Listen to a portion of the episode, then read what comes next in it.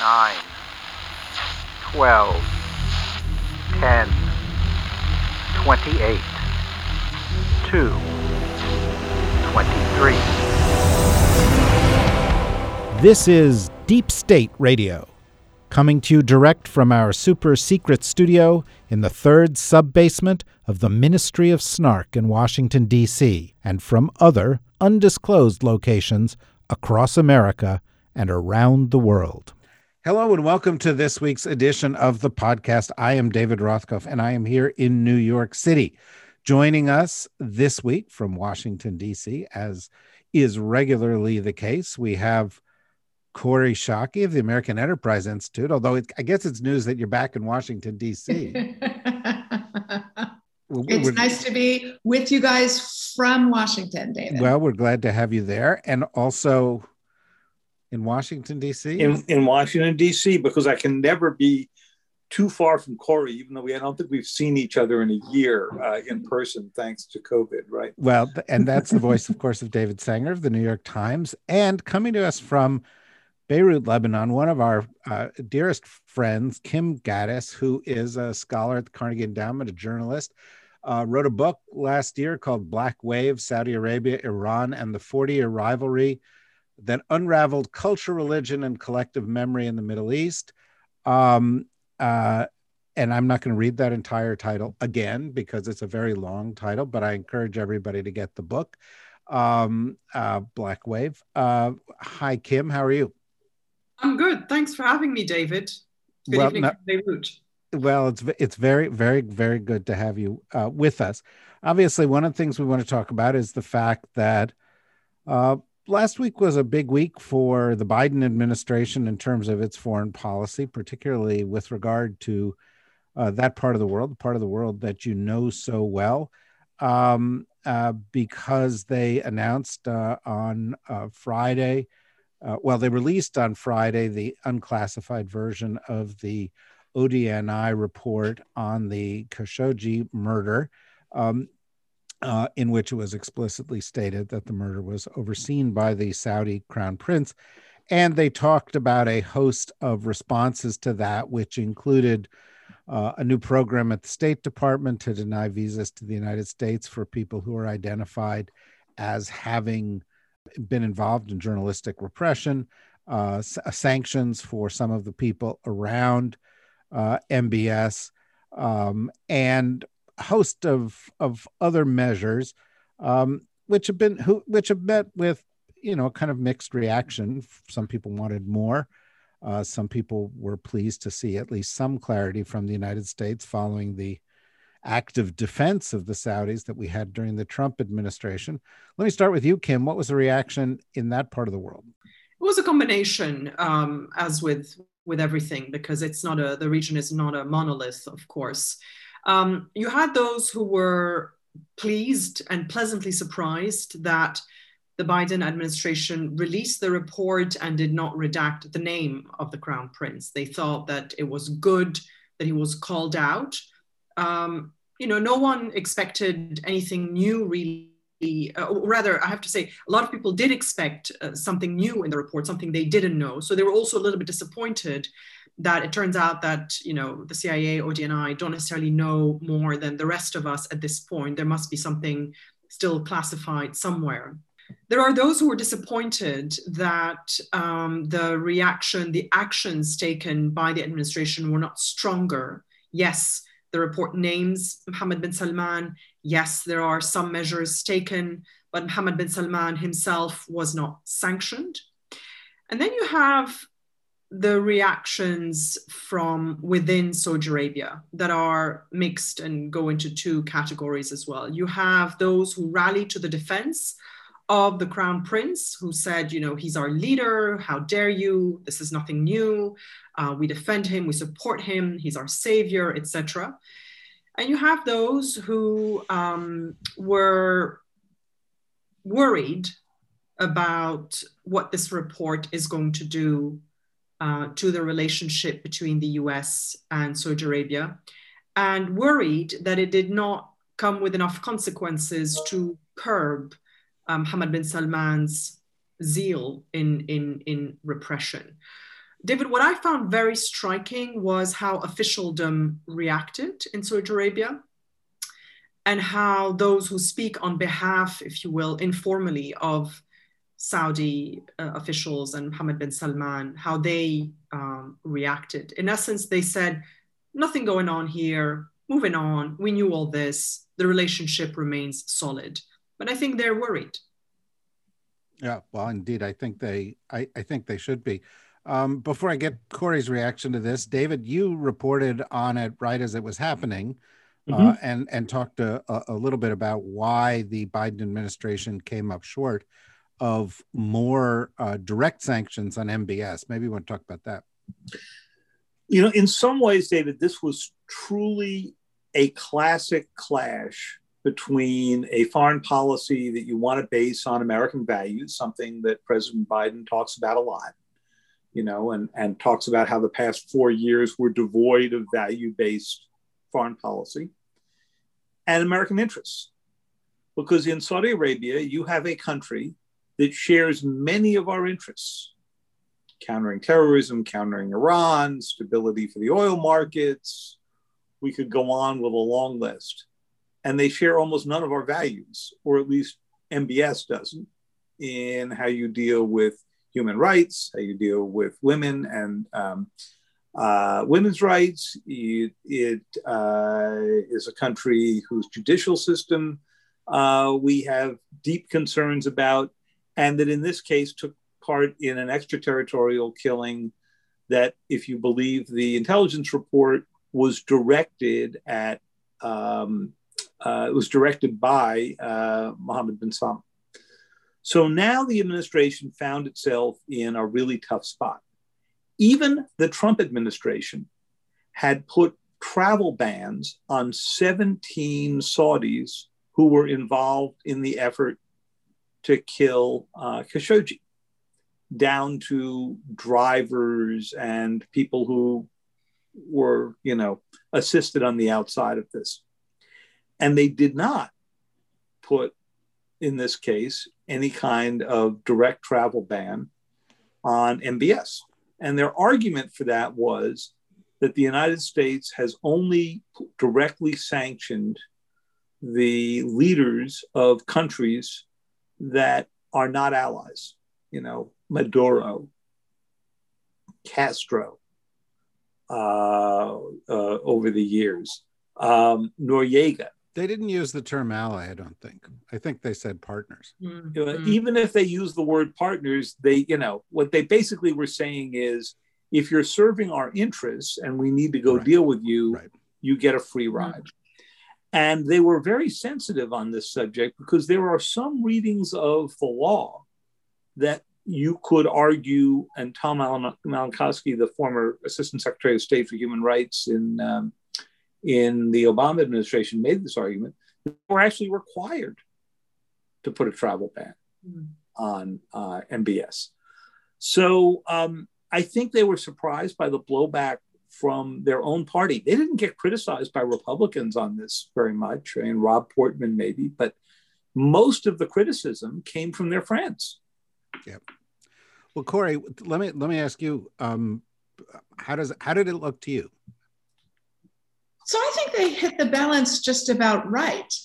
Um, I very much like that they are using the tools of free societies to protect free societies. That is, transparency and accountability really matter. I don't think the tra- a travel ban is, um, well, let me put it differently. Uh, it seems to me that with, with a 35 year old nascent head of state that we're going to be dealing with for the next 50 years, putting a travel ban on him that then binds them and future administrations, uh, I think was would probably not be a great diplomatic choice.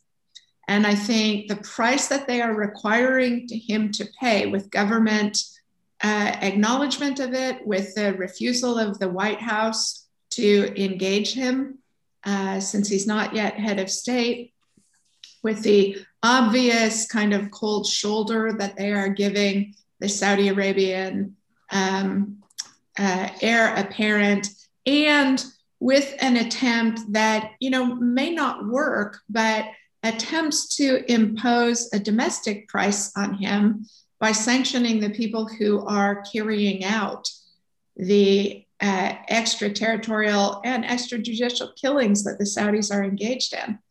Um, they, they did more than nothing. What they did was politically significant and public. And I think those are both important elements of it. I would point out, you know, I agree with Kim's point that uh, the DNI report didn't tell us anything that wasn't already known, but it's non trivial that the intelligence community is doing it. And I'm pretty sympathetic to their desire to try and uh, protect the sources and methods of their information.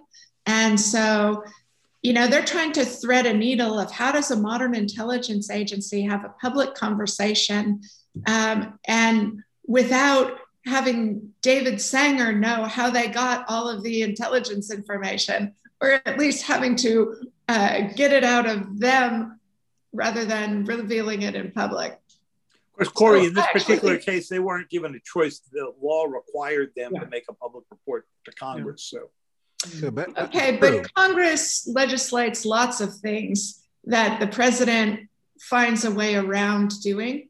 Pocket vetoes, uh, explanations of why these elements of the legislation uh, can't be fulfilled for national security reasons. They could have found a way to dodge it. Well, as they did with some elements. As David said, the law might require them to impose travel sanctions on him. You know, I mean, and and they sidestep that. But Kim, I, I, I, I want to go back to your your initial or your your final point when you were you were uh, going through this, and that is the level of concern that there is within mm-hmm. Saudi Arabia.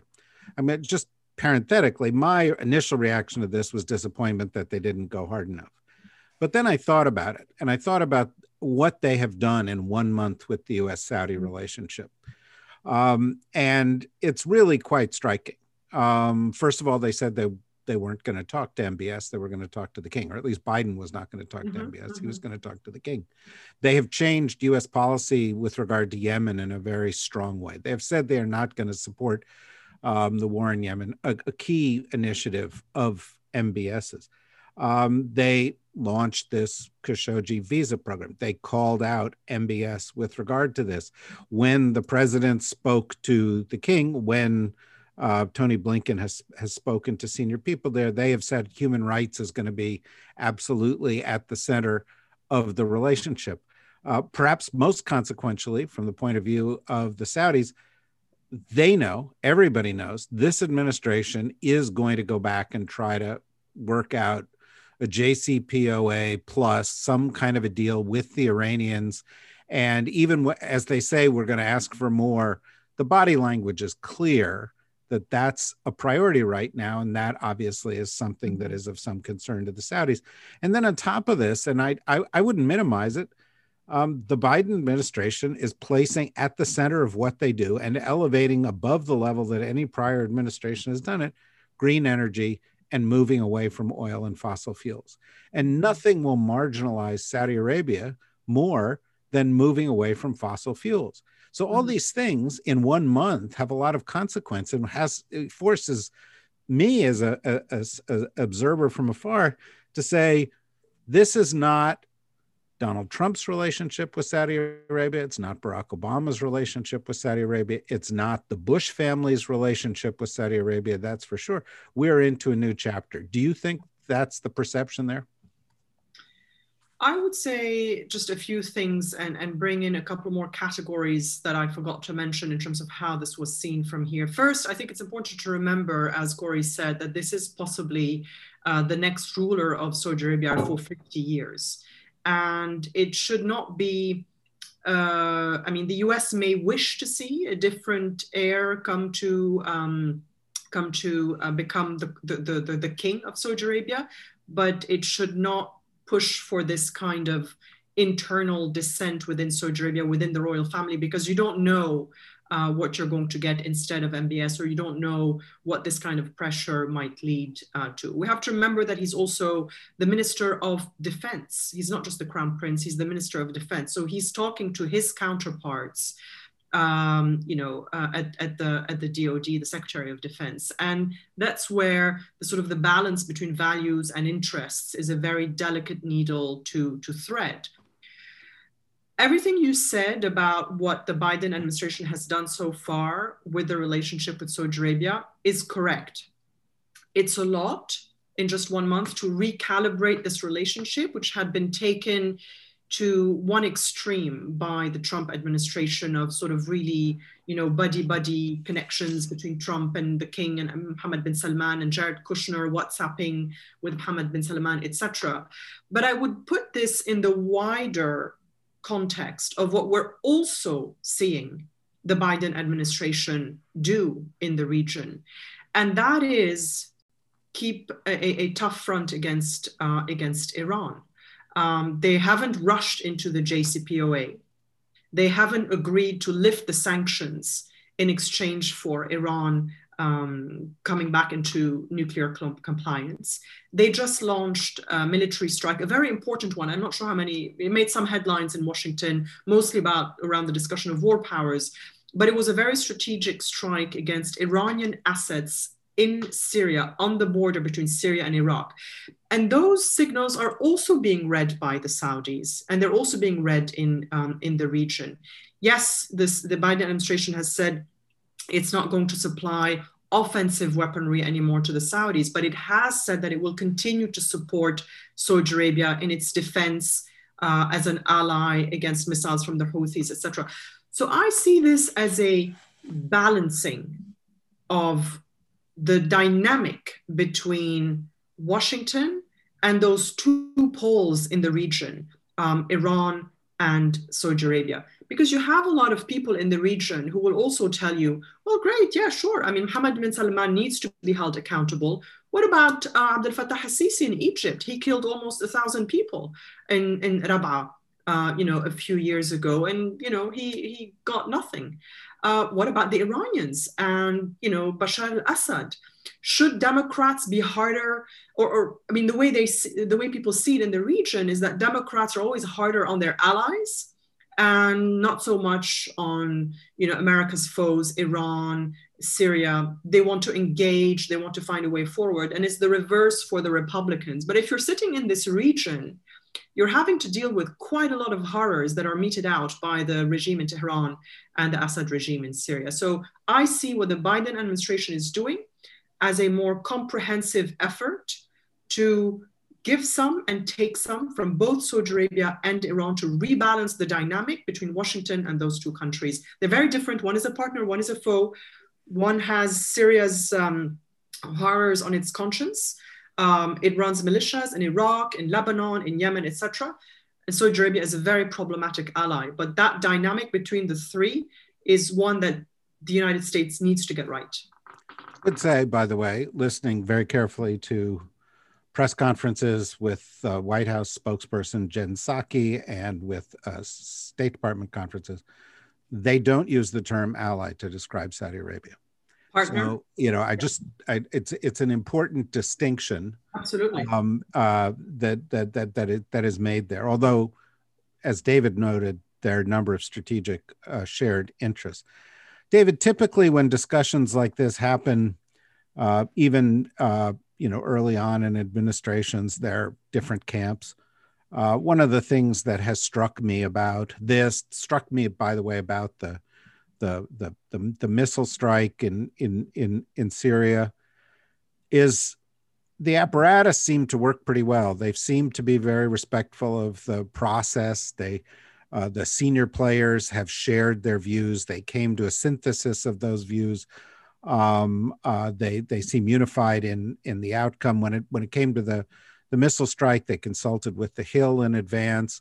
Uh, and as as Kim has said, even though it's early days, you see a recalibration with regard to Israel, recalibration with regard to Iran, recalibration with regard to the Gulf, recalibration with regard to Syria, recalibration or reassessment with regard um, uh, to uh, Afghanistan. Um, and, you know, you get a sense that there's kind of a strategy at work and a functioning team um, doing what it's supposed to do.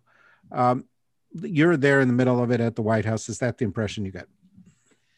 Uh, if we've seen a return to process, we've seen a return to balance, and we have seen a, um, I think, a return to um, an, an effort to let the decision come out of the facts instead of reading a president's tweet in the morning and then going and telling the National Security Council staff, bring me to a decision that comes out where this tweet is. Hmm. and that's all pretty good news. In the Saudi case, it wasn't a tweet that they were trying to reconcile themselves with. It were it was things that that candidate Biden said about Saudi Arabia. What did he say? He said that they were a pariah state. He said that, that he thought that the current government in Saudi Arabia, which would certainly is dominated by uh, Mohammed bin Salman, um, was uh, had no redeeming social value. So the careful, cautious Joe Biden was pretty outspoken about his views on Saudi. And so they had to get themselves to a position, exactly the balancing that uh, Kim and Kori have described, where they could go make the case that they were recalibrating, that they were doing things to the Saudis from banning the arms to making public the intelligence report um, without, in what Tony Blinken said, rupturing the relationship. Mm. And um, I think that to many people, I think would agree with Kori that they got that balance about right. The problem is their friends in the Democratic foreign policy establishment who had been spending the past four years criticizing Donald Trump for letting the Saudis do anything thought that MBS himself had to go pay a price. And at the end of the day, this came down to a calculation. You, ju- you just mean Ben Rhodes. No, I don't. Um, you know, I mean Adam Schiff. I mean Menendez. You know? Well, I was I was going to actually get to that next. I was yeah. going to ask Kori because Adam Schiff, Menendez, Murphy. There's there was action on the Hill in response to this, saying let's do more. Uh, and of course, the way U.S. foreign policy works, the Hill can do more. Do, what do you expect? Do you expect that the the Biden administration is going to have this sort of balanced touch, and then the Hill's going to be kind of a little bit more of a hammer on these things? It's actually a great advantage to the Biden administration to mm-hmm. have their their friends in Congress whipping this issue more stridently because that reinforces the ability of the administration to take to tell the Saudis, look, we're gonna, you guys are gonna have to do more than this. You're gonna have to release political prisoners, female rights advocates. Because, um, you know, if you think you don't like our policy, wait until you see uh, when Congress gets involved. Um, so I think, as with trade negotiations and many other things, the intemperate nature of the uh, United States House of Representatives can be advantageous in American foreign policy. The other thing, I want to expand on a really good point Kim made, which is that, uh, you know, if Mohammed bin Salman uh, is going to be subject to being banned from coming to the United States, not only do we have to raise questions about Bashar al Assad, about the head of Egypt, but uh, how is uh, the premier of China going to get a pass on that? How is Putin going to get a pass on that? How, right? You you pretty quickly tally up a whole bunch of people that, for America's national interest, we want our head of state talking to. We want them to understand, uh, have a rich appreciation for what's going on in our country. And I think the exclusionary impulse um, is unproductive in that regard, that we ought to find other tools And I do think public exposure and transparency is a really important tool. And we shouldn't underestimate how much that all by itself has the ability to affect change. So, Kim, let me switch the, the, the discussion to sort of the the other half of all of this, the unspoken half of it, which we've talked about a little, and that is the relationship with Iran. Um, uh, over the weekend, the Iranians uh, uh, turned down an invitation from the Europeans to re enter into some kinds of talks on this. Uh, some people saw the strike against the Iranian militias um, as a way of maintaining a kind of a, a tough stance so that it didn't appear uh, to critics, including domestic critics in the United States, that this administration was being too soft on Iran. Um, and, and, and yet, as I said, I think the body language surely indicates uh, that if there were a way to get to a plus agreement that strengthened the past agreement, but got us back into a position of kind of diplomatic um, kind of stasis, you know, stability, um, that uh, that this administration would like to get there because they saw undoing that as one of the most damaging things that the Trump administration did.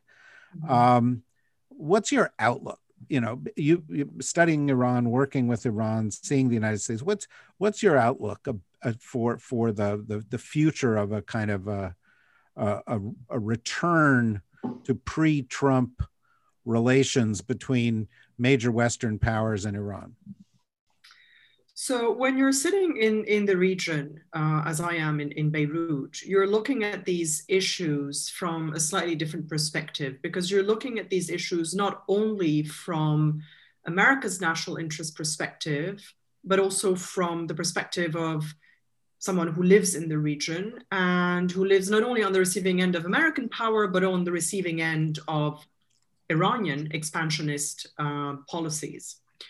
So, going back to the Obama administration's approach is not something that a lot of people in the region would be keen to see happen. Not just the Saudis, but people in Lebanon, in Iraq, in Syria. People in Syria, you know, you listen to their conversations now on Clubhouse, which is the most incredible window into the Arab world after a year of pandemic and years of repression and clamping down in various societies from Saudi Arabia to Egypt to Syria. You hear all these conversations happening live in Arabic, and they're just incredible. And you hear people in Syria talking about how they're being occupied by Iran and how their country is being turned into uh, another province of Iran. So there is no desire to see the Biden administration return to the very narrow focus of the Obama administration in making, in getting to a nuclear deal that ignores everything else that Iran is doing in the region, from supporting militias in, in, in Iraq to Lebanon, fighting to support Assad in Syria, helping the Houthis in, in Yemen. Now, the argument at the time was that you couldn't do both. You know, the key was the nuclear deal. It would bring, it would help boost the moderates in Iran, and that would, you know, uh, then bring about, you know, better relations and a more moderate behavior in the region. That turned out not to be the case at all. And I think people in the Biden administration, like Jake Sullivan, the national security advisor, Anthony Blinken, and others, have learned that uh, have learned from that, that those mistakes. And um, you know, I believe it was Anthony Blinken himself who said uh, they've learned from that. Uh, this is not Obama administration 2.0, and there has to be a more holistic approach to how you deal with a very thorny issue of Iran. Because if you want accountability from the Saudis, you must also demand accountability from the Iranians, even though they're your foes and you want to hold your partners to higher standards. You know, you cannot engage with Iran and turn a blind eye to what they're doing in Iraq. You cannot engage with them and turn a blind eye to what Hezbollah is doing um, in Lebanon. So either you deal with a nuclear file and separately on a separate track, you deal with other issues in the region. You make it clear to Iran that you're going to look at everything. Or perhaps another approach is to start on the periphery with Yemen, with Lebanon, with Syria, until you find some you know, common ground here and there, some concessions here and there, and then you tackle um, the big uh, the big deal of, of the nuclear deal. But Iran is very good at negotiating from a position of starting point of blackmail. You know, oh, you know, we got, we're, you know, we're we're we're we're rushing through this. You know, you have a one month deadline.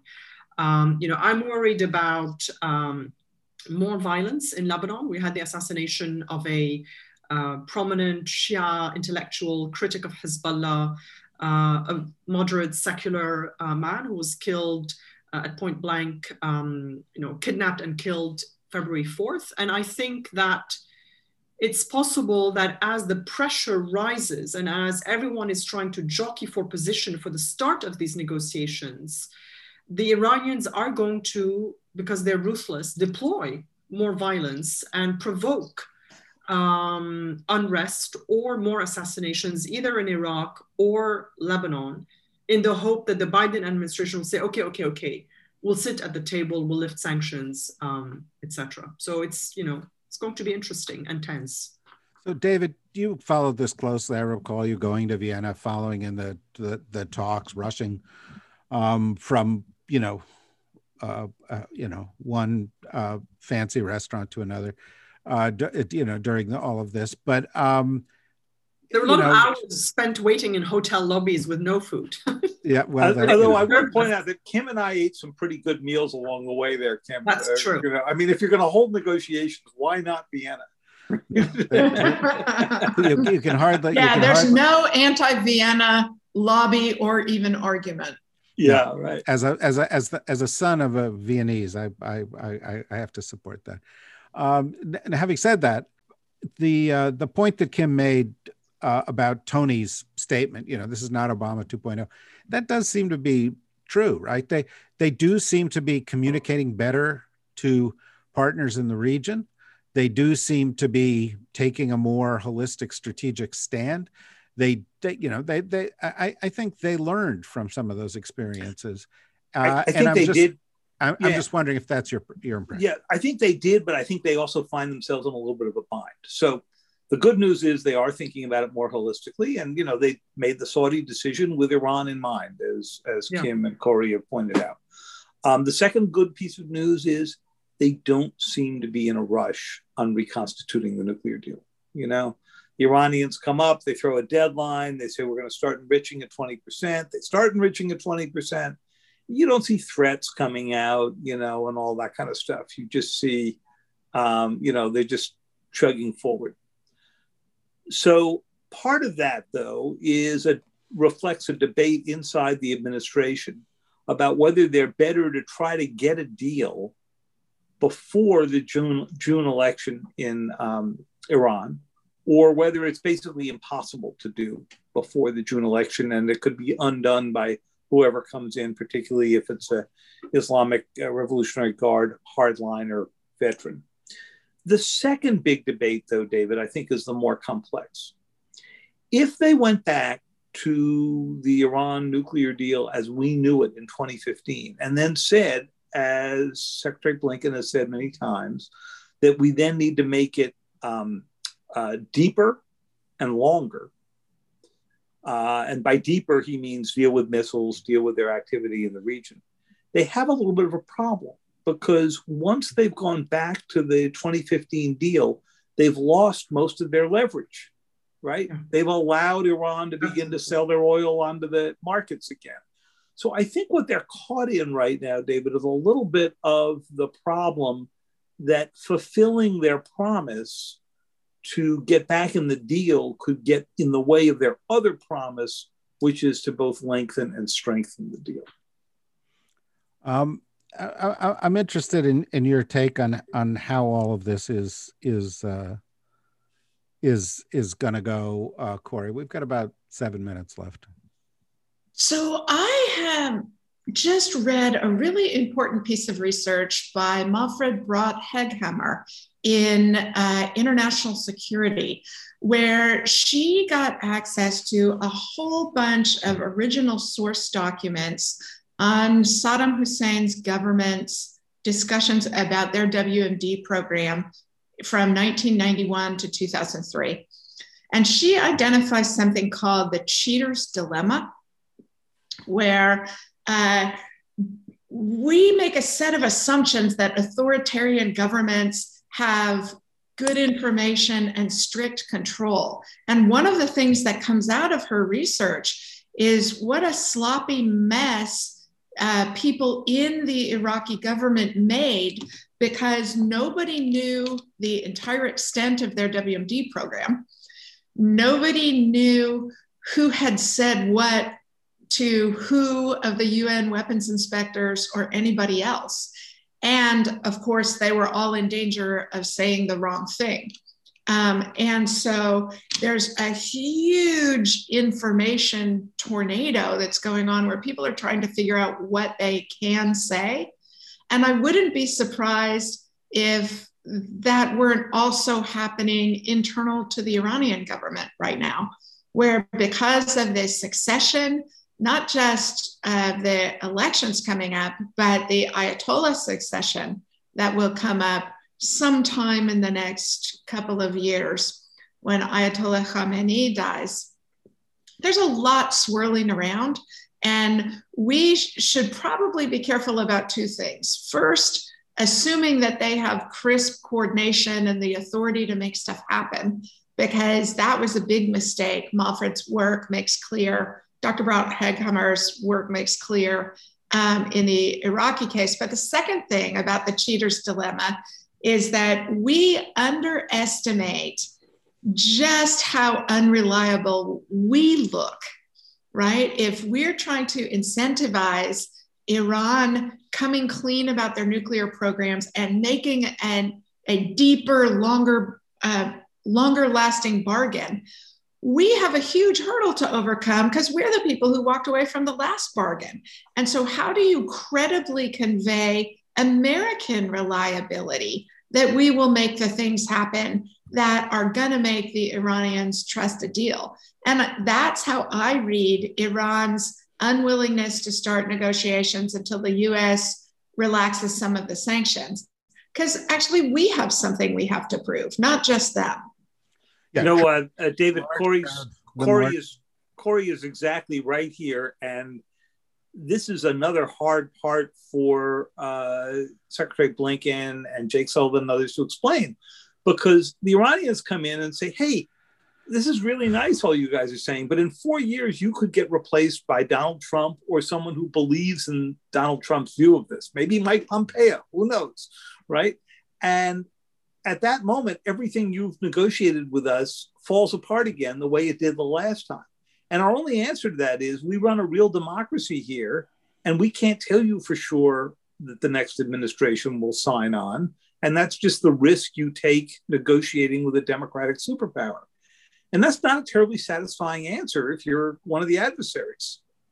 Um, yeah, that, that, no doubt. But Kim, and this will be the final question because uh, we, we, we've got our, our time limitations here. Um, the next president would come into office in 2025. Um, but I think it's just as interesting to note that, as the New York Times reported, by 2026, the Ford Motor Company will only offer electric and plug in vehicles. Um, by, by, by 2030, all Ford vehicles will run solely on batteries. Um, that's not a million years away. No. That is, you know, we, we you know we've come a long way from 2000 dependency on the region and so forth. In the course of the past 20 years, the United States became the number one producer of oil, and we are now on the verge of reducing even further any dependency on the region.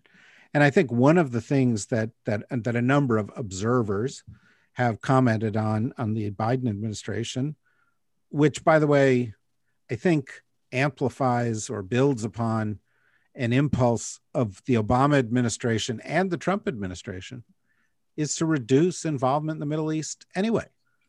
You know, we have a lousy track record there. The problems are intractable. Um, and the main reason for being there is going to diminish in importance. How, how, how does that get seen? And be you know, and does it seem like then, you know, China, which is going to be a little bit more, more dependent uh, for for a longer period of time, uh, you know, is going to is going to play a bigger role or something like that? For those who uh, live under repressive regimes, whether they're American allies or American foes, whether you're in Syria or whether you're in Egypt or in Saudi Arabia, America is still the country you look to for help, for moral support, for pressure to be released from jail, etc., etc. So there is some concern about American disengagement from the region. You know, the timing of Loujain Hathloul's uh, release from prison and the, the reduced sentence she got, etc., was perfectly timed to coincide with the, the, the, the you know the, um, the the the Biden administration. So so there is that. But I think it's a good thing for an American administration, for the US, to be less involved in the region. I'm not saying total disengagement, but less involved. It's a healthy thing. And I see this administration trying to do precisely that. Because if you want to focus on other things, on climate change, on China, um, you know, you name it, you need to get this piece right first. You need to get it under control. So yes, it's not the number one priority of, of the Biden administration, as we've heard many officials say, but it is the, the immediate concern get the pieces in place, try as much as possible to get it right so that you can then focus on the other big things. But I want to just say one thing, um, David, about the intractable part. I don't think it's intractable. I don't think anything is ever intractable. I think it's also important for American foreign policymakers to stop looking at the region as this unsolvable problem um, that's been going on for millennia. It hasn't. And a lot of it is made worse by American involvement or by America's quest for stability, whereby it supports dictators who then put a lid on the problem and then it blows up in everyone's face, like Hosni Mubarak, etc. So to seek accountability, not that America should go out there and, and, and, and impose it or, or, or, or, or distribute it or, or, or um, make it happen, but to have a focus on accountability across the board because it leads to rule of law and governance is a very good way of trying to align America's values and its, its interests. And if you cannot impose accountability on a leader who's your partner, like Mohammed bin Salman, what can you get out of him to earn some kind of forgiveness? Like Kori said, release more activists, allow more freedom of expression, give this space of freedom of expression uh, to, to, to, to Saudis or others in Egypt through technology. Um, what else can you get from Mohammed bin Salman uh, if you cannot impose sanctions on him? A good place for us to end. Clearly, these issues are not going to go away, and hopefully, we will have Kim back uh, sometime soon. And of course, we will have Kori back and David back over the course of the rest of this week. You know, tomorrow on the show that we often focus a one on one conversation on books, we've got uh, Gail Tzemach Lemmon uh, from the Council on Foreign Relations coming in to talk about her book, The Daughters of Kobani, a story of rebellion, courage, and justice, which is a great, fascinating, inspiring uh, story that should make a number of movies, I think. Um, and uh, uh, we're going to talk to her. And then, if you really want a book conversation, on Wednesday for our uh, Ask the Blob feature, where you can talk to experts and pose questions to them, we've got the one and only Rosa Brooks coming in to talk about her book.